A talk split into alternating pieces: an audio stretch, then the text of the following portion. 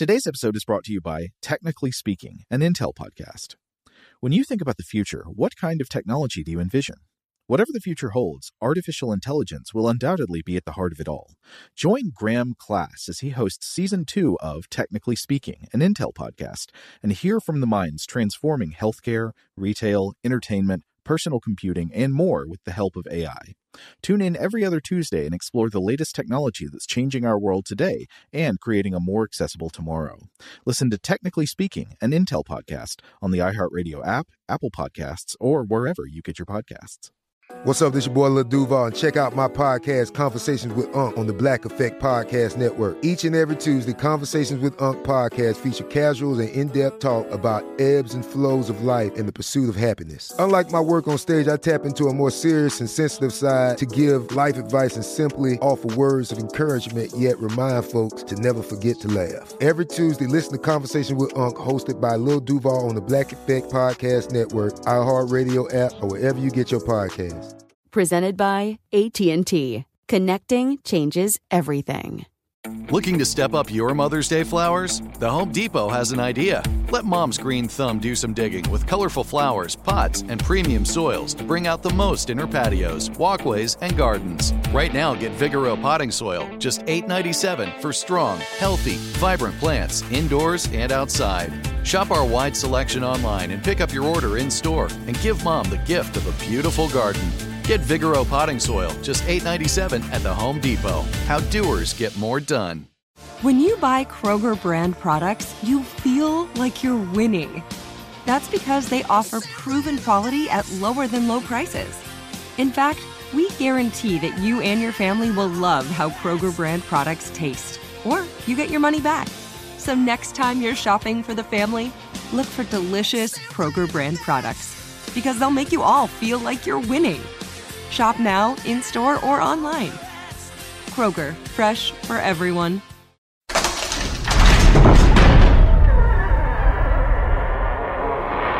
Hey, welcome to Stuff to Blow Your Mind. My name is Robert Lamb. And I'm Joe McCormick, and it's Saturday. Time for a classic episode from the vault. This was part one of our exploration of the Voynich manuscript, published on September 3rd, 2019. Yeah, this is a great one. This is a mystery, a cryptic mystery. So join us in this two parter beginning right now. Welcome to Stuff to Blow Your Mind, a production of iHeartRadio's How Stuff Works.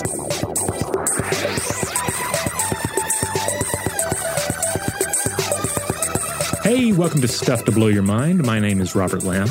And I'm Joe McCormick. And today we have a, a conundrum to consider a book that cannot be read mm-hmm. by anyone. So it's kind of a, a, riddle in the dark, isn't it? Like something that Gollum might ask of uh, of Bilbo, or Bilbo might cunningly ask of Gollum. Right. Uh, it's like a, I walk, but I have no feet. I stand, but I have no legs. Yeah. So, it, but but but it, it is an intriguing kind of riddle. Why can't the book in question be read? So we instantly can think to some of like the tricks of riddles, right? Mm-hmm. Well, perhaps the book does not exist. You cannot read a non-existent uh, fictional book such as uh, uh, Jorge Luis Borges' The Book of Sand or uh, Arturo Perez Reverte's The Book of Nine Doors to the Kingdom of Shadows. These are books that exist within stories or within other works that have no reality in our world. Likewise, you cannot read a book that no longer exists you know, a book that has become lost, such as, you know, the various destroyed Maya codices or Aristotle's second book of Poetics, mm. uh, which, of course, is a major plot point in Umberto Eco's The Name of the Rose. Right. Uh, but no, the book uh, that we're talking about here, it is real and it definitely exists. Okay. So that might lead you to the next uh, like level of, of contemplation here. Okay, well, perhaps this book cannot be read because it is forbidden. You know, some powerful librarian or clerk keeps it hidden, perhaps alongside the Ark of the Covenant or something, right? Okay, so like that same Aristotle text, but in the name of the rose. Right, yeah, where, where somebody just preventing you from viewing it and reading it. No, Uh, that's not the case with this book because plenty of people have attempted to read it and still attempt to. Any serious scholar can, uh, you know, they can actually travel to its physical location and uh, and go through the, you know, the the, the necessary, uh, you know, paperwork. One presumes can examine it physically, and you, you the listener, can even attempt to read it on the internet, or you can uh, you can uh, acquire a printed facsimile, many of which are very nice. I Mm-hmm. understand. Okay, I got one. Well, there are a lot of texts from the ancient world that only exist in some incredibly degraded format, right? Uh, so there, we, we have evidence that a book existed, but you you can't make out what's on the page anymore. Maybe there's only a scrap of it left. Right, it's been destroyed, or it's been, or perhaps uh, you know, it's been scraped away, and other things have been printed on top of it. But no, that's not the case with this book. It's it's actually quite well preserved for a centuries old manuscript. Okay, here's one. Maybe you can't read it because it's not made of language. Ah, now that's that's a, that's a clever uh, a, a clever guess. Yeah, a picture book or something. Yeah, but uh, this book actually contains quite a bit of text. Okay. And so that, that leads us to the, the the next level of contemplation here. Okay, then the text must be in a language that is forgotten, or a nonsensical representation of language, or perhaps what appears to be language is actually a code for something else. Okay, so there is a book. You can look at it. There is text in it, but for some reason you can't make sense of the text. Right. And in this, we are getting to like the heart of uh, many of the discussions surrounding the book we're going to be uh, discussing today. This book is written in a language or code or some other, ma- other manner of textual form that no one, at least no one living uh, or no one that has lived in uh, in the previous centuries, is capable of understanding.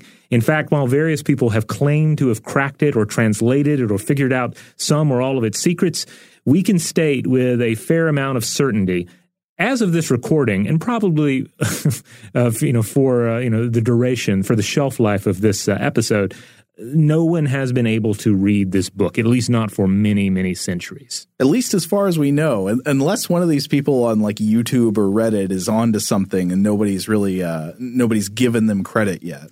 Yeah, or somebody's figured it out but decided not to share it with anyone. Uh, which is generally not the case. Generally, there are plenty of people, uh, even today, that are claiming to have some theory as to, uh, you know, they they have some angle, some in that's going to allow them to, uh, you know, to crack this nut. So, what we're talking about today is a real manuscript that exists in the world. Some of you may well have heard of it. Uh, it's actually, I think, if you go back, it's something that listeners have requested us to cover in the past. I don't know if we've got a request recently, but uh, in the years I've been on the show, I know people have written to us asking, Yeah. like, hey, what's your take on it? And it is a manuscript known as the Voynich manuscript, or the, I, I've also heard it pronounced Vonich, but I think we'll say Voynich. Yeah, I it's uh, that. uh, V O Y N I C H. All right, well, let's just uh, describe it to everyone. Uh, for starters, we should just drive home that. Uh, again, you can look up a copy of this. It's uh, what it's av- readily available on what ar- archive.org, I yes, believe. exactly. And not only you can, you should. We'll Mm-hmm. we'll talk more about the contents of it in a minute. Uh, but ma- maybe we should start with just the base physical reality of what this codex is. It's in the form of a codex, right? So it's not a scroll. It's like a you know a, a folding book with pages that you can leaf through. Yeah, it's uh, roughly seven by ten inches. Uh-huh. N- not a huge tome, Yeah, right? not, not huge. So a lot of these older books you think of as being this big thing that you put up on a lectern and you open the giant uh, cover of it that may be made of wood or whatever, and you leaf through the huge pages with their illuminations. But no, this is a little thing, maybe to be cradled in a wizard's knobby fingers. uh, the, the precise dimensions I was reading are uh, it's like 23.5 centimeters by 16.2 centimeters and about five centimeters thick. So it's little. Yeah, and that's uh, what uh, what's the, the page count? Uh, some somewhere in the neighborhood of two forty to two seventy. Uh, yeah, it's so the number of pages existing today. I've seen a couple of different counts of 240 or 246 pages. I think that might be depending on what types of leaves you're counting on the edges, but uh, it's believed that some original pages of this manuscript are lost. It may originally have had around 270 pages or so, but we don't know for sure. And these pages are made of parchment, specifically of vellum, which was a common medieval writing material. Parchment means a, a prepared version of an animal skin that was used for writing. Uh, vellum, specifically, I think is calf skin. So these are calf skin pages with ink writing on them. Also, about the pages in this book, we should note that in the format we have it today, some pages appear to be out of order. Uh, so I think at some point this manuscript was not fully bound. It's bound now, but I think it has been through different binding over the ages. And at some point, it looks like some pages got shuffled out of order. And the version we have it now has pages that look like they're from the wrong section in which they're currently placed. So that's just uh, just how it is as we have it. It's probably due to some owner throughout the centuries making an error and rearranging them when the pages became loose. The text in the book is closely written in free running alphabetic script. Uh, the number of letters, uh, I, one source I was looking at said 19 to 28 letters. I don't know if you found a different figure. Yeah, I've seen several different estimates of like 15 to 25 or estimates of 30 letters. I think it's difficult because there are some symbols in there which could be copies of the same letter you've already seen or mm. could be slightly different letters. Uh, and it's hard to tell if you're not working with a known alphabet. Right. And, and that's part of it is that like these, for the most part, don't seem to have real counterparts in European letter systems. Right. Um, you know, at first glance, it looks like te- like just standard text that should relate to some uh, European language, but uh, upon closer inspection, uh, things become more difficult. The letters have a lot of fascinating loops in yeah. them. Like they're they're full of these uh, these knots and lassos. And then the illustrations, of course, which I've already alluded to, it has all these these strange line drawings that have been colored in with watercolors, mm-hmm. and they consist of you know plants, possible astrological drawings uh, weird uh, illustrations of uh, naked women uh, seeming to bathe or shower in what might be giant plants uh, or other things. We'll, we'll get more into what the illustrations represent later on. Mm-hmm. Um, now, it was uh, it, it's written in ink. I think it has watercolors in it. Yeah, the watercolors, yeah, yeah, definitely to color the illustrations. But then the ink itself, I read, was a, is a brown ink, and it seems to have been like an inexpensive ink of the time, so nothing particularly notable. Okay. Now, we've already mentioned that it is not a readable document. It is in a language. If it is a language, the language is unknown. Yeah, sometimes called uh, Voynichese. Uh, Which is just a modern appellation because yeah. we, we don't know what it is. Yeah, and uh, well, something like 170,000 characters in the book. Some, you know, we already talked about the number of alphabetic characters, maybe somewhere in the, the range of 25 to 30 uh, depending on what you define as being a, a distinct alphabetic character, uh-huh. and then roughly what 35,000 strings of characters of varying length which can be interpreted as words. Yeah, the, these are usually thought of as words, whether it, by the you know cryptographers who look at this there are something like 35,000 or like 37,000 words in it. They might not correlate to real words. Mm-hmm. Now, where you will, where will you find this book now? Uh, well, you'll find it in the United States. Yeah. Uh, we'll get into the, the, the, the, history of the book that brought it to the United States, but it is currently housed at the Beinecke Rare Book Room at Yale, uh, New Haven, Connecticut. Yeah. So it's in a library at Yale and it is open to being looked at by scholars. I, I remember I read uh, a couple of sources talking about how later in his life Umberto Eco yes. went to view it personally. Yeah, he was visiting the library. It's the only book in the library that he asked to view, and uh, yeah, you can find f- photos of him, uh, Umberto Eco, uh, reading or well looking at the book. And of course, it's a perfect thing for Umberto Eco to show interest in. Oh, if yeah. you've read The Name of the Rose, you know his love for mysterious manuscripts of unknown medieval origin. And that gets to one of the real mysteries of this text. Th- this text is one of the great standing mysteries of. Uh, I don't know. I guess of medievalism, of uh, uh, of linguistics, of cryptography. It, it's just this wonderful enigma that's still out there. And part of the enigma is we don't know its actual origin. We we pick up with it in history at a certain point mm-hmm. where we, we know where it first arrived and was recorded, but we don't know who made it or how, why they made it or how they made it. Right. Yeah. Uh, for for the longest, there was also no carbon dating of the book. So estimates uh, used to range, uh, you know, usually people were saying 15th century or so. Uh, some were saying 13th century. And I think there's a reason for that because it was originally attributed to the English monk and philosopher Roger Bacon, you know, of course, considered by many to be one of the fathers of modern science. And since Roger Bacon lived in the 13th century, if he had written it, this would place its origin in the 13th century. But I don't think any modern scholars actually believe Roger Bacon wrote it. Uh, and later radiocarbon dating would prove that. Right. And we'll, we'll get back to the, the Roger Bacon connection in a bit.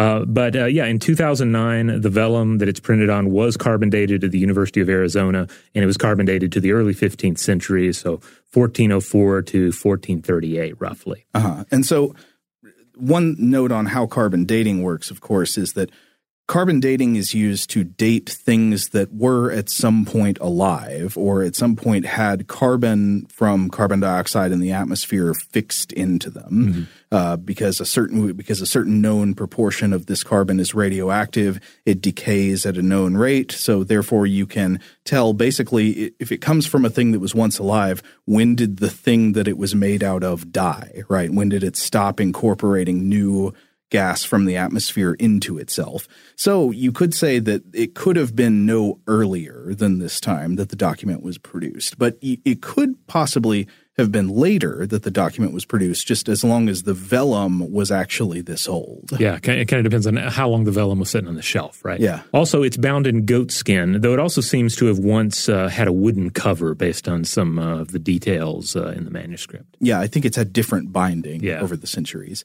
Uh, now, there used to be some theories that this was a modern forgery, maybe by the very book collector it's now named after, who we'll discuss later on. But that really seems unlikely now, given that it has been carbon dated to the 15th century, right? Yeah. Now, in terms of the author, uh, well, that's part of the, the, unknown origins here. Nobody signed it. Yeah, uh, handwriting analysis has suggested as few as two or many uh, or as many as eight writers, which, of course, I mean, wouldn't really be that uncommon for a, a you know a book of this time period. Okay, but at least the illustrations are signed, right? No, no nobody knows who the, who made the illustrations. Uh, you know, the origin is ultimately unknown, and, and when it comes to you know copies, this this is it. This is the one copy of the Voynich manuscript. Now, we mentioned, of course, that Voynich, that the, what we call it now is the Voynich manuscript, and that name comes from a modern person, not from, uh, you know, a medieval person. So what this book was originally called was well, we don't know. yeah, unknown. Yeah, I mean, it's had various sort of catalog numbers along the way, but uh, you know, as we'll, as we'll, come back to, Voynich refers to uh, Wilfrid Michael Voynich, uh, and uh, it dates back to 1912. So, given the history of the book, uh, its its its current name is is relatively recent. I think maybe we should take a quick break, and when we come back, we can discuss more of the mystery of this fascinating text. Shout out to Astepro for sponsoring this episode and providing us with free samples. Rob, as the uh, the local host with allergies here, they sent you some of their nasal spray to treat your allergies. What was your experience like? Yeah, that's right. I always wrestle with the pollen a bit when it rolls in during the spring. So they sent me the little uh, nasal spray. I tried out the product, and yeah, it sure did help me get on top of my symptoms for the day. And it's so fast acting, uh, it was already kicking in before I left the house. Astepro is a first of its kind nasal allergy spray. It's the fastest 24 hour over the counter allergy spray. It starts working in 30 minutes, while other allergy sprays take hours. Astepro is the first and only 24 hour steroid free allergy spray. Astepro delivers full prescription strength indoor and outdoor allergy relief from nasal congestion, runny and itchy nose, and sneezing. Get fast acting nasal allergy symptom relief with Astepro. Go to asteproallergy.com for a discount so you can get Astepro and go today. A S T E P R O allergy.com. Astepro and go. Use as directed for relief of nasal congestion, runny nose, sneezing, and itchy nose due to allergies. Today's episode is brought to you by Visible. If you haven't heard of Visible, now you have. They're the wireless carrier that's making wireless visible. It's in the name. Get a one line plan with unlimited 5G data powered by Verizon, just $25 a month, every month, taxes and fees included. Having a one line plan means you only need you to save. No estranged roommates, exes, cousins twice removed, or AI powered humanoid robots needed. And because $25 a month really means $25 a month, you can call, text, stream, whatever, as much as you want without worrying about getting dinged at the end of the month. No hidden fees, no surprises. No, really. It's like the old saying goes you can't judge a book by its cover, but you can judge a company by its name. So spread the word. Tell all your friends there's a wireless company out there with transparency in their name, and they're called Visible. Start saving on wireless today at visible.com. Monthly rate on the Visible plan for data management practices and additional terms, visit visible.com. Okay, picture this. It's Friday afternoon when a thought hits you. I can waste another weekend doing the same old whatever, or I can conquer it. I can hop into my all new Hyundai Santa Fe and hit the road. Any road. The steeper, the better. Because my all new Santa Fe is available with HTRAC, all wheel drive, so I can hit the trail without a worry in the world. Heck, with three rows and best in class rear cargo space, I can pack the whole family in with all our gear. We've got available dual wireless charging for our phones, so we'll never lose touch with civilization, and we won't lose touch with the primordial power of Mother Earth. So, which is it? Waste the weekend or do something a little more epic? And conquer it in the all new Hyundai Santa Fe. Visit HyundaiUSA.com or call 562 for more details. Hyundai, there's joy in every journey. Today's episode is brought to you by eBay. eBay Motors is here for the ride. Remember when you first saw the potential?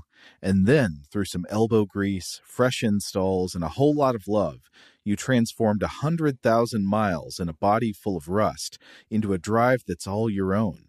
Look to your left, look to your right. It's official. No one's got a ride like this. There's nothing else that sounds like, feels like, or looks like the set of wheels in your garage. With over 122 million parts, you can make sure your number one ride or die stays running smoothly so there's no limit to how far you can take it.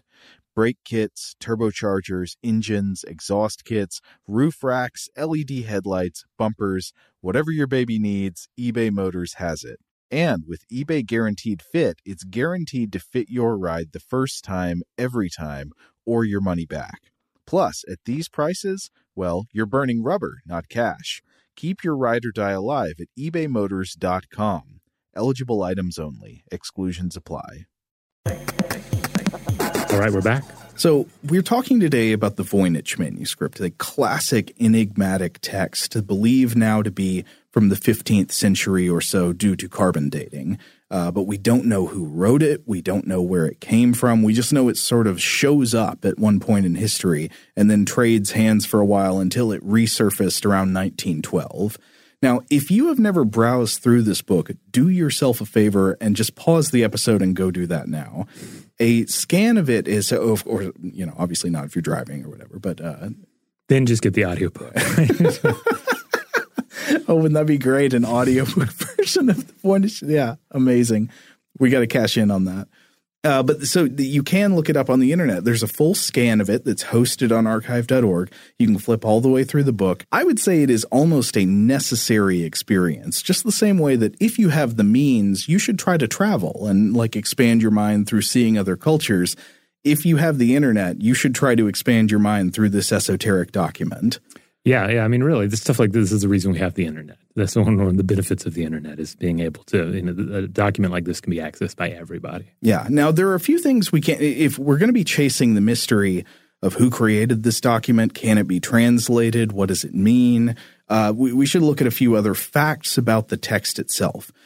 So it's in a script that is clearly written from left to right and from top to bottom, so much like English or like many other European languages. But not all languages are like this. Arabic is not like this, Urdu, Farsi. I mean, there are a bunch of examples uh, of languages that go from the right to the left. So it is probably not drawing from that kind of tradition unless they just switched it for no reason. No, another fact that might seem interesting to us about the text is that there are no punctuation marks, but it turns out that's not necessarily all that interesting given the time from which it comes because it's extremely common in older documents in many languages for there not to be punctuation. Another thing is that there are no chapter markings or subheadings, but based on the illustrations, it's clear that there are sections that appear to be about different subjects if they're about anything. And I think maybe we should talk about some of those different sections of the manuscript to try to help us understand it. Absolutely. Well, the, the first half of the book is the, the herbal section,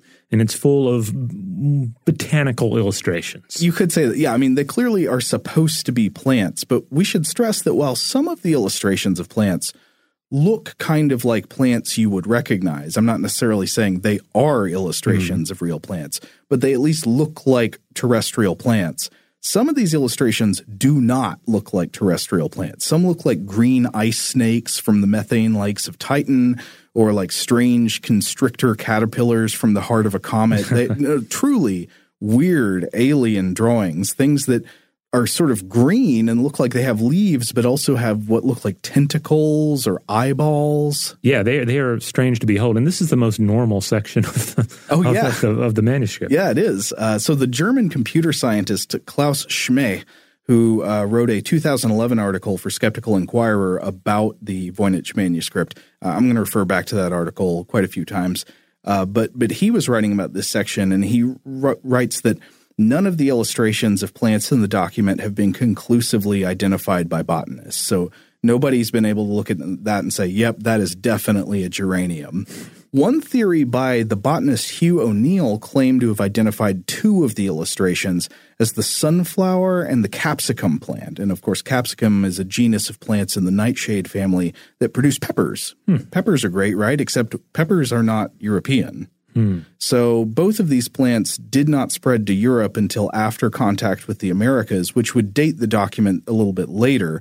But there is not a general consensus that O'Neill's identification of these illustrations is correct. It's just not clear at all that these are actually drawings of sunflowers and pepper plants. So generally, the botanical section is big ol' question marks. Some of them look like they could be real plants, but there's none you can point to. There, there are none you can point to and say, "Yep, we know what that is." Well, this trend kind of continues in the next section, which is the astrological section, which is full of circular illustrations that are often interpreted as, as being perhaps astrological in nature. Mm-hmm. But uh, as, as, pointed out by Josephine Livingstone uh, in her uh, New Yorker article, "The Unsolvable Mysteries of the Voynich Manuscript." Uh, which I'll, I'll, also refer back to. Uh, she says that to, to, call this section astrological is generous. Yes, uh, because it doesn't. Nec- now there are illustrations in it that do seem to correlate to classic astrological imagery. But then again, there are depictions of like astronomical objects that don't appear to correlate to anything. Uh, for about eight or nine years now, I should just say, I've had a page of the Voynich manuscript pinned up on the backboard of my desk at work. I don't see it as much now because now it's under the the raised part of my desk. Mm-hmm. Um, but it's a it's a page from what is believed to be the astrological section. Specifically, it's a page that just has a bunch of concentric circles of these untranslatable words between magus looking dudes sitting in buckets or dunk tanks or something with stars coming out of their fingertips, and they're all ringed as if in reverence around the figure of a prancing goat with a mouthful of green plant matter. And I figured that's a good enough metaphor as anything for the work we do. all right. The next section is often referred to as the balneological section. Right. Uh, and of course, that refers to the study or field of bathing, which, if that sounds like, wait a minute, could there be a field of that? Yeah, in medieval texts, there were a lot of thoughts about bathing. There were thoughts about the restorative powers of certain types of waters mm-hmm. or mineral baths and all that kind of stuff. Oh yeah, I mean it's you know it's it's an important subject. You're getting into the issues of hygiene, which of course influence overall bodily health, public health, but also hygiene is, has long been intertwined with our ideas of, of spiritual purity as well. Uh, now, you might think, okay, well, this section's got to be kind of normal because it's just depicting people bathing, right? Bathing can't get that weird. Uh, it this is maybe the weirdest section of all. Yeah, because there are all these uh, images of nude female figures in pools of liquid I mean, or tubs of liquid, but also possibly like large oversized flowers. Mm-hmm. And then there's tubular plumbing that suggests plants or even like viscera or of some sort. Oh, you know? yeah. It's, it's a very strange section of the manuscripts. The writing in this part, I noticed, suddenly gets very dense, whereas in previous pages, there might have been a large illustration of, of the plant and then some small, you know, some lines of text around it. Here you've got some densely packed text and again, I, I want to stress that some of the illustrations of this section look like they could be referring to real world objects and practices. Like some appear to just show nude women bathing, maybe in mineral baths or in streams or in aqueducts or along waterfalls. But others show things that I don't even know how to describe. Like I've got an example here for Robert to look at that is it's like a woman standing in what looks like a giant instrument horn that's growing out of something. It's this the spreading horn that I think maybe is supposed to have water flowing in it. But then also growing out of this horn is like this alligator pod that yeah I don't know how to I mean it's sort of green gray brown with like holes that have water coming out of them but like a space tentacle with shower heads like Yeah. bio shower heads coming out of it with like ridged alligator scales on Yeah. its back and and yeah like uh, like lotus like lotus pods that have water yeah yeah like it, it almost has kind of like a Seussian or even like a, a, a Giger-esque quality to it I was noticing in this section how much the Voynich manuscript, and I think this is not an accident, how much it reminds me of uh, another book that I've liked for years, the Codex Seraphinianus. Oh, yes. Which is an entirely fictional, in, intentionally fictional encyclopedia created by the Italian artist Luigi Serafini in the late 1970s. I think it was published in 1981. Basically, it is like an artist's attempt to create a new Voynich manuscript type document. It's got a constructed language, lots of alien illustrations of plants, animals, objects, and processes that don't exist on Earth. It's like an encyclopedia from another world. But that is basically what the Voynich manuscript sort of appears to be. All right, so we've had plants, we've had possible charts of the stars and so forth. We've had uh, weird alien showers, and then at the, at the end here, uh, the, the, this final section uh, is what, according to Livingstone, seems to be related to practical instructions for the use of the mysterious plants from earlier. It basically looks like it has recipes at the end. Yeah, and I think this breaks down into multiple sort of subsections. Like there, it is believed that there some parts of it are supposed to be pharmaceutical, uh, like they depict the creation of medicines and storage in vials, and other parts appear to be about cooking or something. Yeah, uh, so it's just as mysterious as the rest of it. Uh, but yeah, but at this point, the, the, you don't really encounter any illustrations. It's more, yeah, it's more textual in nature. Uh, But uh, yeah, so this is the the book, and the the book is is just so unique in its style. It does not seem to have any true surviving peers.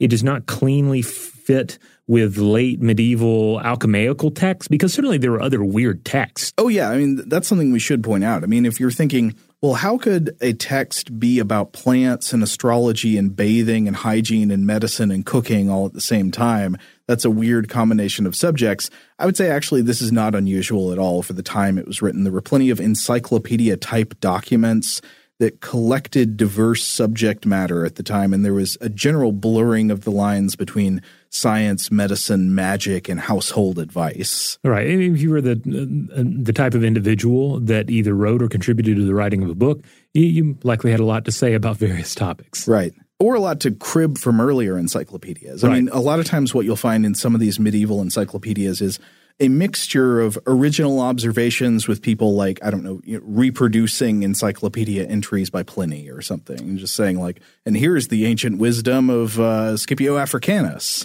Yeah, I mean, it comes back to a quote uh, from Umberto, Umberto Eco in The Name of the Rose, the observation that books speak to other books. Right. You know, that uh, translations from other books, ideas from other books. But it does not seem that there were there were a lot of books, at least books that have survived, you know, that were speaking to the Voynich manuscript. Like Yeah. it, it it does seem to be this singular thing that's left out. That's uh, you know that's it doesn't really fit in with manuscripts of the period. Uh, you know, it's in many ways it's kind of like an outside context book, uh, at least to most of those who have viewed it over the last several centuries. Uh-huh. Um, though, of course, to be clear, many books of the past were lost, many languages were lost, whole cul- cultures have perished. So just because it's one of a kind now does not necessarily mean it was always one of a kind. Yeah, there could have been a whole library of Voynich type books that just all got lost except for this one. And then likewise, the context of our texts are always fading away. I mean, that's why it's always instructive to, if you pick up, say, the works of William Shakespeare, or uh, you know, you pick up a copy of uh, you know Dante's The Divine Comedy. It it generally pays off to have some sort of reference guide, if unless you were just schooled, say, in, in Dante's case, in like you know, in medieval uh, culture and Italian politics and so forth. Like you need something to help you make sense of all the references, Right. Uh, you know, the, the the cultural context, any symbols that are trotted out. Uh, or the, the religious context. Yes. hmm Uh, and a similar case can be uh, can be made for the arts. You know, there are some of the, the stranger works of art from the past. Um, uh, you know, they they look extra strange to us, because we generally don't have the same, you know, contextual understanding for the references and for the symbols, uh, you know, symbols and references that would have probably been known to the original intended audience. Like we are not the intended audience of of those works. And then I think along with most theories regarding the Voynich manuscript, you can say that we are certainly not the intended audience of it today. Mm-hmm. Um, though there's at least one, I don't know, there, there's at least one theory that maybe supports the idea that that the way that we are reacting to the Voynich manuscript is appropriate. But, right. we'll, but we'll get back to that. Right. We are going to go on to try to parse out the different theories that could explain its origin. All right, so I wanted to talk about a few more observations about the Voynich manuscript or the Voynich manuscript uh, from that article I mentioned earlier by uh, from 2011 in Skeptical Inquirer by the German computer scientist Klaus Schmeh. I-, I thought it made quite a few good points, and one of the most interesting points it made. I don't know why this stuck out to me so much, but I I suspect we'll end up referring back to it. He pointed out that there are no visible corrections hmm. in the hmm. Voynich manuscript. And this is pretty strange for a document produced by hand. Think about it. Could you write out a document of 35,000 words in ink with no mistakes at all, no cross throughs or scratch outs? No. I mean, yeah, I mean, it would certainly have, it would have to be something that was just so, you know, rote for you, that was just so uh, you know, formed in your mind that you could just do it without any mistakes. Or it would have to be something where mistakes didn't matter, such as if you were just making it all up. Right? Exactly. Yeah. So I feel like this is a significant point because when you look at handwritten or hand copied documents from the ancient world, there are tons of emendations. You see word is scratched out or crossed through or or fixed. Uh, I, I, mean, this is just common at a time when documents were handwritten instead of produced by a printing press or a computer. Yeah, it took a lot of time to make these. It took a lot of skill, and paper was expensive. Uh, ink was expensive. Uh, it, ultimately, if you had to cross out a word, you crossed out a word. Yeah, and humans are imperfect copying mm-hmm. machines. Mm-hmm. Now, again, we don't know whether the Voynich manuscript is an original document and it's like the original copy from the author or it's a copy of another document.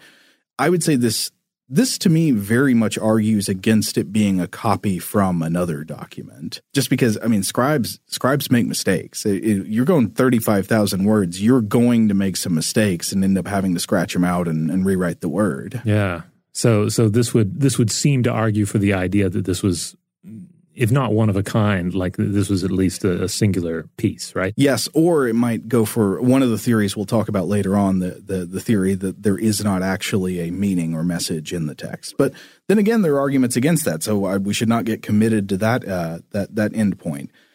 Another thing that Schmeh points out is that uh, people have tried to source the book by looking at the astrological imagery in it, but this hasn't really turned up anything solid either. But a, a great note he, he has is that some researchers believe to identify illustrations in the book as Andromeda, like uh, or as Andromeda fog, like the galaxy Andromeda, or as the uh, Pleiades. But again, he says that this is just it's speculation, kind of like the botanical thing, you know, where somebody looks at an illustration and says, "I think that could be a capsicum plant, you know, that could be a pepper," but it's not clear enough that other scholars look at it and say, "Yeah, that's definitely what it is." And this is touching on a trend that we'll continue to discuss, and and I mean this in the in a completely non magical, non speculative way, right? But it does seem to be the case that the longer you stare at the Voynich manuscript, the longer you deal with it, the more likely you are to find connections, the more likely you are to see things.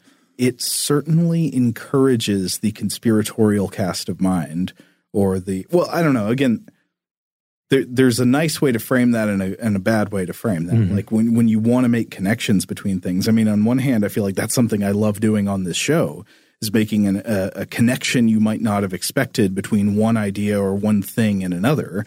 Right, and it's how we solve. Uh, that's how we figure out so many ancient, uh, uh, you know, works of uh, of art or works of literature. Mm-hmm. To go back to um, the Rosetta Stone, that is how we eventually were able to to to solve the riddle of Egyptian hieroglyphics. Uh-huh. So yeah, this is the exercise of figuring things out. But the Voynich manuscript seems remarkably um, resistant to such uh, unraveling. Well, right. I mean, and it seems to encourage a perhaps unhealthy type of obsession also where I mean, if you take this principle of making connections too far, of course, where you end up is conspiracy theory world, mm-hmm. right? Like you're just finding crazy uh, coincidences between things, or you even get into numerology. You know, oh, it looks it looks like there are you know 17 line breaks on this page, and and that corresponds to the number of wounds on Christ in this painting, or something. you know, that that kind of thing where you can find connections if you are determined to find connections, no matter how tenuous the link. Anyway, so to get back to uh, a few of these observations that I noted from uh, Schmeh's analysis, one is that the clothing and hairstyles worn by the people in the illustrations in the Voynich manuscript seem to date the document to Europe in the period of about 1450 to 1520, but it's hard to be sure. Uh, but uh, this is something that that is done with other documents sometimes. Like if you look at the illustrations of people, what they're wearing, how they wear their hair, that will tend to correlate to certain styles from certain periods and places in history. Uh, points out that the average word length in the document is about four to five letters. And this doesn't help us a whole lot because that be, could be consistent with a number of European languages. It just sort of makes it look like, yes, this is plausibly a language. but there, there are some other things. Like one is that it has fewer recurring words uh, than would appear to be expected for a natural language. And this sort of argues against the idea of the text being a, a, simple letter substitution. But then again, maybe if it is a real language or if it is something in code, it's not a simple letter substitution. Maybe it's a more complex type of cipher. But ultimately, Schmeh concludes that no theory has held up under scrutiny yet, mm-hmm. uh, which is a great place to be because now we get to discuss them. Absolutely. So, what we're going to do is we're going to take another break. And when we come back, we are going to first take us, take us through the known history of the Voynich manuscript, like where when it first occurs and some of the key points in history that we're we're you know relatively sure of. Okay. Today's episode is brought to you by Visible. If you haven't heard of Visible, now you have. They're the wireless carrier that's making wireless visible. It's in the name. Get a one-line plan with unlimited 5G data powered by Verizon, just $25 a month every month, taxes and fees included. Having a one-line plan means you only need you to save no estranged roommates, exes, cousins twice removed, or AI powered humanoid robots needed. And because $25 a month really means $25 a month, you can call, text, stream, whatever, as much as you want without worrying about getting dinged at the end of the month. No hidden fees, no surprises. No, really. It's like the old saying goes you can't judge a book by its cover, but you can judge a company by its name. So spread the word. Tell all your friends there's a wireless company out there with transparency in their name, and they're called Visible. Start saving on wireless today at visible.com. Monthly rate on the Visible plan for data management practices and additional terms, visit visible.com. Okay, picture this. It's Friday afternoon when a thought hits you. I can waste another weekend doing the same old whatever, or I can conquer it. I can hop into my all new Hyundai Santa Fe and hit the road. Any road. The steeper, the better. Because my all new Santa Fe is available with HTRAC all wheel drive, so I can hit the trail without a worry in the world. Heck, with three rows and best in class rear cargo space, I can pack the whole family in with all our gear. We've got available dual wireless charging for our phones so we'll never lose touch with civilization, and we won't lose touch with the primordial power of Mother Earth. So which is it? Waste the weekend or do something a little more epic? And conquer it in the all-new Hyundai Santa Fe. Visit HyundaiUSA.com or call 562 for more details. Hyundai, there's joy in every journey. Today's episode is brought to you by eBay eBay Motors is here for the ride. Remember when you first saw the potential? And then, through some elbow grease, fresh installs, and a whole lot of love, you transformed a 100,000 miles and a body full of rust into a drive that's all your own.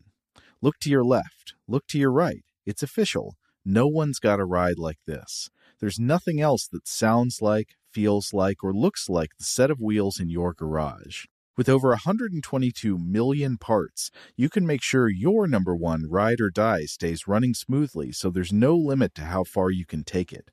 Brake kits, turbochargers, engines, exhaust kits, roof racks, LED headlights, bumpers, whatever your baby needs, eBay Motors has it. And with eBay Guaranteed Fit, it's guaranteed to fit your ride the first time, every time, or your money back. Plus, at these prices, well, you're burning rubber, not cash. Keep your ride or die alive at ebaymotors.com. Eligible items only, exclusions apply. Today, I'm going to give you some straightforward advice on how to deal with naughty kids. How about instead of timeouts, time ins? Time for you to start paying some bills. I'm JB Smoove, and that was a full episode of my new podcast, Straightforward, inspired by guaranteed straightforward pricing from AT&T Fiber. Get what you want without the complicated. AT&T Fiber, live like a gigillionaire. Available wherever you get your podcast. Limited availability in select areas. Visit AT&T.com slash hypergig for details. All right, we're back. All right, so as we've mentioned before, we don't know who created the Voynich manuscript. That is one of the great mysteries. We don't know who wrote it. We don't know if it was the origin, if the ver- version we have now is the original copy or if it's a copy of something. We don't know for sure. But at some point in history, this document just shows up. And, and I guess that's where we should dive in. So we're going to dive in in the 16th century. Right. The year is 1586. And this is when the manuscript first pops up in the court of Holy Roman Emperor Rudolf II of Bohemia.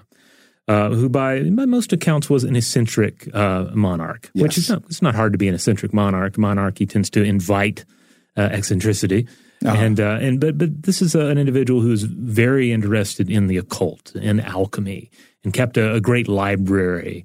And I've also read was was very fascinated by by giants and dwarves as well. Yeah, he apparently collected little people. That seems like a a strange kind of medieval monarch fascination. Yeah. Or I guess Renaissance monarch here. Yeah, so in many ways he's weird is a weird guy, but he's also sort of the character that you would expect from a, a medieval monarch. Right. So the, the this document shows up in his possession. Right, and the we are not sure who sold it to him, uh, but the, the the the unknown seller sold it for six hundred uh, gold ducats, and uh, Is that ducats or ducats? ducats, uh, I think it's got to be ducats. ducats, I uh, like thinking ducat. ducats. Yeah.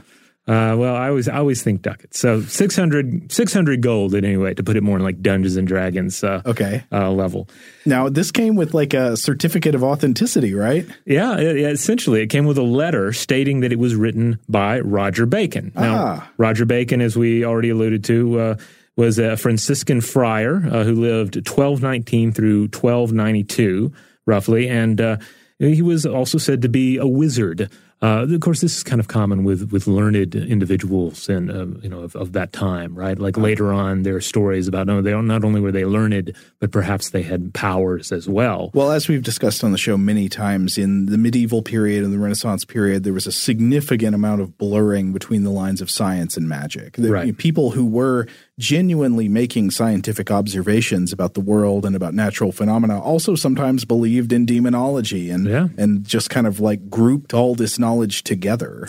Yeah, I mean, but at any rate, Bacon was an individual who, in many ways, he was an early advocate of what would become the scientific method. Yeah, Uh, empiricism. Yeah. Uh, on the other hand, you know, he, he was also interested in codes and secrets, and uh, and certainly later on became very associated with the occult, became sort of a, a focus of, of occult interest. Now, we've already mentioned that modern scholars do not think that the Voynich manuscript was written by Roger Bacon, and it also seems almost conclusively argued against by the carbon dating of it, which Right. put it in the 15th century. Right. I mean, I guess, I mean, about the only thing you could make a case for would be what if, if Roger Bacon had written it and this was like a copy of that text. Right. And, but then we lost all references to the original text, uh, you know, more leaps of, uh, of believability there. Yeah. Uh, but at any rate, yeah, pretty pretty much nobody is saying that Bacon had anything to do with the Voynich manuscript, other than him being cited in this letter that accompanied it on sale to uh, the Holy Ro- Roman Emperor. So it'd be like if you showed up with a document and, and you, you know, it's a weird document that nobody can read, and you just said, uh, George Washington wrote this. Right. You can easily see how attaching the name of a famous person to something could make the could get you more money for it. So Rudolph II was, you know, the, the type of individual who was, you know, very excited to to obtain this document. Right. Uh, he he probably put some of his best minds to, to, figuring it out, but nobody was able to crack it. He was a 16th century redditor, definitely. Yeah. He's on the case. but uh, but nobody was able to figure it out. You know, it eluded experts of the time, just as it has always eluded experts. So he it ends up being passed on uh, to a botanist uh, by the name of uh, Jacob um, Horicki. I think uh, the Latin name would be uh, uh, Jacobus Sin- Sinapius. but it was passed on to a botanist essentially because it does contain a number of what seem to be botanical illustrations. Right. And then uh, the, the botanist keeps it for 20 years. Uh, and uh, during this time, Rudolph himself dies in 1612. And then the book passes on to an unknown person who keeps it for yet another 20 years. Uh-huh. And then in the 1620s, the book enters the possession of Athanasius Kircher, who lives 1602 through 1680. And this is this is another just fascinating character. Yeah. Uh, a German scholar and polymath who uh, who uh, also set out to translate Egyptian hieroglyphics at one point. Uh-huh. and his assumptions ended up being you know incorrect, but he actually made some correct connections uh, between uh, the, the, Egyptian hieroglyphics and the and the Coptic languages. Uh-huh. He also studied Chinese language as well as various artificial languages. Hmm. His letters show that he was quite interested in this particular book uh, prior to, prior to obtaining it. But then, five years after acquiring it, he published a universal study of artificial languages and apparently makes no mention of uh, the Voynich manuscript. So, presumably, it perplexed him uh, just as it perplexed so many others. That's interesting. So, he's interested in this book, he's interested in artificial languages. That would make it seem like either he did not conclude that this was an artificial language mm-hmm. or that he had to stay silent about it for some reason. Well, and this is just my take. I wonder. Roger Bacon's people. I would think that maybe another reason would be if he could not figure it out, like it, it he didn't mention it because who wants to be the expert on artificial languages and say, uh, you know, I couldn't crack this. Well, right. He could have the Isaac Newton uh, mentality, where you know Isaac Newton said, like, "Here's what I've figured out as for these other, as for the cause of gravity, the underlying mm-hmm. cause." He just said, "I do not feign hypotheses." you now, can you can kind of respect that. Yeah. Now, I, I, do think it's something we should come back and discuss artificial languages at some point on the show because it is it is fascinating to to realize that here's this book uh, on the study of artificial languages, and of course, this is centuries uh, before uh, you know we encountered Klingon or Dothraki or, right. or any of the or uh, Esperanto. Right. Uh, so it would be fun to come back to that. Well, I've actually thought about the idea of covering uh, artificially invented languages on Invention on our other yeah. podcast. That would be a good one. So good keep an, keep an eye out over there. Invention, the other podcast that we do, you can find it at inventionpod.com. Uh, you can subscribe uh, wherever you subscribe to your podcast. It is uh, it is human techno history, one invention at a time. All right, so Athanasius Kircher, he's got the Voynich manuscript, and what happens to it then? Well, he has it for a while, but then he becomes a Jesuit monk and he gives away all of his earthly possessions, mm. which includes his books. And so his li- his library and the Voynich manuscript itself lands in the library of a Jesuit uh, seminary, which uh, I believe is uh, Collegio Romano, uh, just south of Rome, and it remains there for something like 250 years. Wow. Though, according to Livingstone, the book, quote, appears to have bounced around Prague for a while. In 1639, a person named uh, Baricius described it as a is quote a certain riddle of the Sphinx, a piece of writing in unknown characters, uh, unquote, and guessed that quote the whole thing is medical, unquote. The book's historical trail vanishes in 1670 up until the time that Voynich purchased it. And that's from that New Yorker article. Yes, that's from the New Yorker piece. Okay. So then we get up to the 20th century, and this is when it shows up with the guy actually named Voynich or yes. Voynich yet another fascinating, weird individual to enter into the history. And we haven't even covered some of the other weird individuals that factor into its history. So it ends up in the uh, sort of along with a purchase of other books uh, in the hands of this eccentric book dealer named Wilfred Michael Voynich. Yeah, uh, who lived 1865 through 1930. And yeah, he publishes uh, the entire library.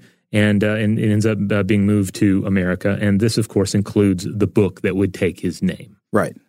So, yeah, Polish born. He's an interesting fellow to say the least. He knew, he allegedly knew 20 different languages, was at one point investigated by the FBI for possessing Bacon's cipher, uh, an actual cipher for creating coded message that was devised by Roger Bacon, just to bring Roger Bacon back into everything. Uh-huh. And he even apparently sold a forgery to the British Museum uh, at one point, though perhaps by accident. Yeah. Uh, there, there are whole, whole story. He was a very uh, well traveled, adventuring individual. At some point, I think he was sent to a prison in Siberia for his political activities. Uh, he somehow escaped to England at some point and, and became a, a book collector. In that uh, that uh, Josephine Livingstone article, Mm-hmm. she talks about this story that he would he would delight in showing off his wounds to Yes. people, and he would like lift his shirt up and he would say, "Here by sword, here by bullet." Uh, but yeah, so uh, Voynich is a really interesting guy. And at one point in hyping his manuscript, this is also quoted in, in Josephine Livingstone's piece, he was talking to the Times and he said, When the time comes, I will prove to the world that the black magic of the Middle Ages consisted in discoveries far in advance of 20th century science. And I think this speaks to a certain kind of attitude that documents like this inspire and other historical mysteries. All kinds of things, you know, the Antikythera mechanism or mm-hmm. untranslated documents. Anytime you've got this object from history that seems to contain information or learning or indicate information or learning, but is not fully solved uh, at the time people are looking at it, it tends to to make people want to go toward these almost conspiracy theory level ideas of like lost knowledge and and you know like like ancient aliens kind of territory. Right. Why do we have such a tendency in those directions? Like why why is it why are our brains wired to go to that conclusion rather than like oh here's a strange document in code? Well, I mean, I guess at- at one level, you know, we look to the modern age, and we we we we tend to regard our current scientific technological understanding of the world as superior to that of the past. Uh-huh. Um, you know, by and large, I mean, certainly there are areas where, and we've discussed some of these on the show, where we can point to things in the modern world that are perhaps inferior to ways of dealing with things in the past. You know, generally things that are more cultural Yeah. or interpersonal. Uh, but we we tend to think, you know, when it comes to like figuring out how the world works, the, you know, especially the natural world, like today is the day, and uh, never have we had a greater understanding.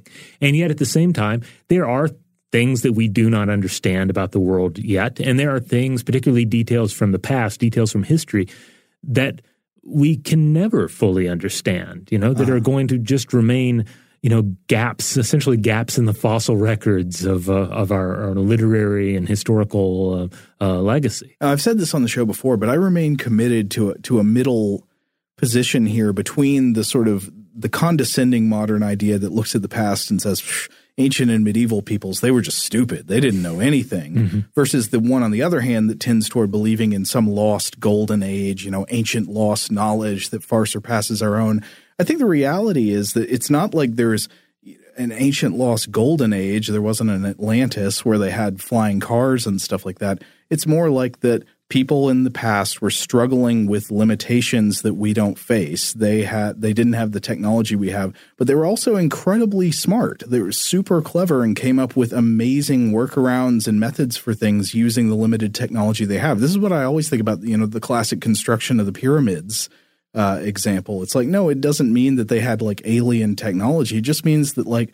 these are smart people and they had to figure out how to solve big problems with limited tools. I think also we sometimes fall into this trap of thinking thinking about the uh, you know our modern world's contemplation of the past is kind of a battle Yeah. between present and past. Like Yeah. the past is an enemy to be defeated in our attempt to understand it. Mm-hmm. We kind of make an adversary out of it, and I guess part of that is maybe like you know uh, maybe this part of it is just found in all cultures where the past is something an enemy to be, o- be overcome. Maybe it's part of the colonial legacy, or maybe it's because of Indiana Jones. You know, with uh, you know this idea of somebody like like physically combating the past in Right. order to acquire its secrets.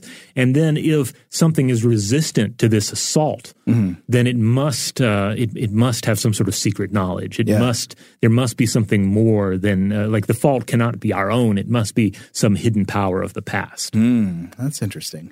All right. Well, we got to get back to what happened to the Voynich manuscript. All right. So it was in Voynich's possession, uh-huh. and then he dies, and it passes to his widow Ethel. And he died in 1930. Yes, 1930.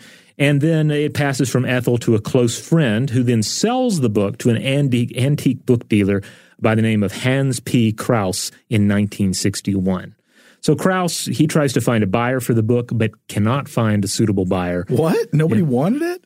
Well, or maybe not for his price. Yeah, I don't know the details on. it. I don't know if he was maybe if he was asking too much or he wanted to sell it to the right type of collector. Oh, right. I mean, who knows? But uh, or, not somebody who's going to chop it up and make uh, make Voynich manuscript sausage out of it. I don't know. I mean, he, he ends up donating it to Yale University in 1969. Uh-huh. So, uh, without without knowing the details of, of Kraus myself, and perhaps there's better documentation out there, you know, I would presume it was a situation of where he's like, I can't sell it to the type of client, uh, you know, the type of uh, you know purchaser I want, so I'll sell it to Yale. Or perhaps he reached the point where he's he realized like this book is is a truly fascinating historical specimen. It does not belong in the hands of a you know a rare occult book. It doesn't need to be in another a, a rare book dealer's antique stash. It needs to be uh, with a university. All right. Well, I guess that sort of brings us up to the modern period in which there's been a, an enormous amount of scholarship on the Voynich manuscript of people trying to both to to translate it or decrypt it, uh, which in some ways are are similar jobs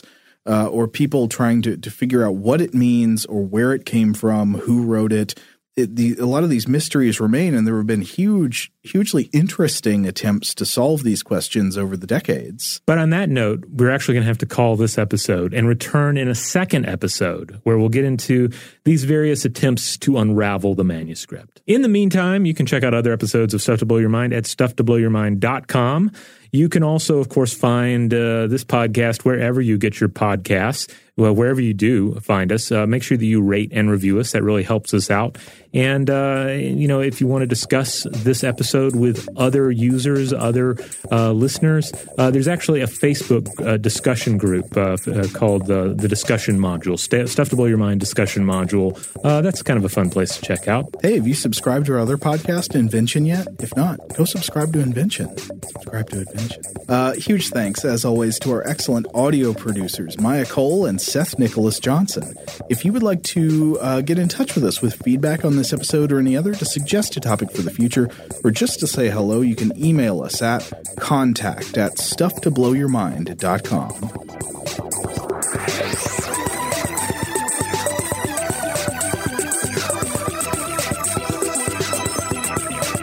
Blow Your Mind is a production of iHeartRadio's How Stuff Works. For more podcasts from iHeartRadio, visit the iHeartRadio app, Apple Podcasts, or wherever you listen to your favorite shows.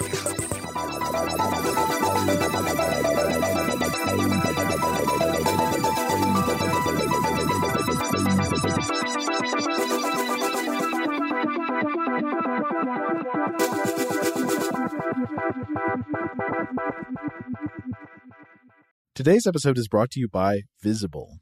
The future of wireless is here, and it's transparent. Switch to Visible, the wireless company that makes wireless visible.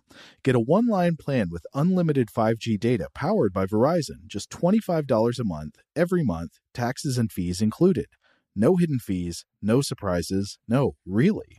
What are you waiting for? Get with the times and switch to Visible at visible.com. Monthly rate on the Visible plan for data management practices and additional terms, visit visible.com. If a new house is on your wish list in the next five years, grow your savings faster and experience your dreams with an Ohio Homebuyer Plus account from Kemba Financial Credit Union. A savings account specifically designed to save for a new home where you can earn 7% APY, a $500 matching bonus, and a $1,500 mortgage closing cost credit. Learn more at Kemba.org. Offer expires March 31st, 2025. APY equals annual percentage yield. Restrictions apply. NMLS 292230. Equal housing lender. Federally insured by NCUA. Are you still searching for your perfect place to call home? Well, now is the time to buy at Fisher Homes. If you're looking to move in before the end of 2024, May could be your last opportunity to start building your dream home and close before the year's end. If you're hoping to move in even sooner, Fisher Homes also has homes that are move in ready and waiting for you, where you can start enjoying the benefits of homeownership even faster. Schedule your personal tour with a new home advisor today at FisherHomes.com and make this spring the season you find perfect home sweet home. Xfinity has free premium networks for everyone this month, no matter what kind of entertainment you love. Addicted to true crime? Catch killer cases and more spine-tingling shows on A&E Crime Central. Crave adventure? Explore Asian action movies on Hi-YAH. Searching for something extreme? Check out skating, snowboarding, and more on Fuel TV Plus, the global home of action sports. And find crowd-pleasing bops on iHeartRadio's Hit Nation playlist. There's new free shows and movies to love every week. Say free this week in your Xfinity voice remote.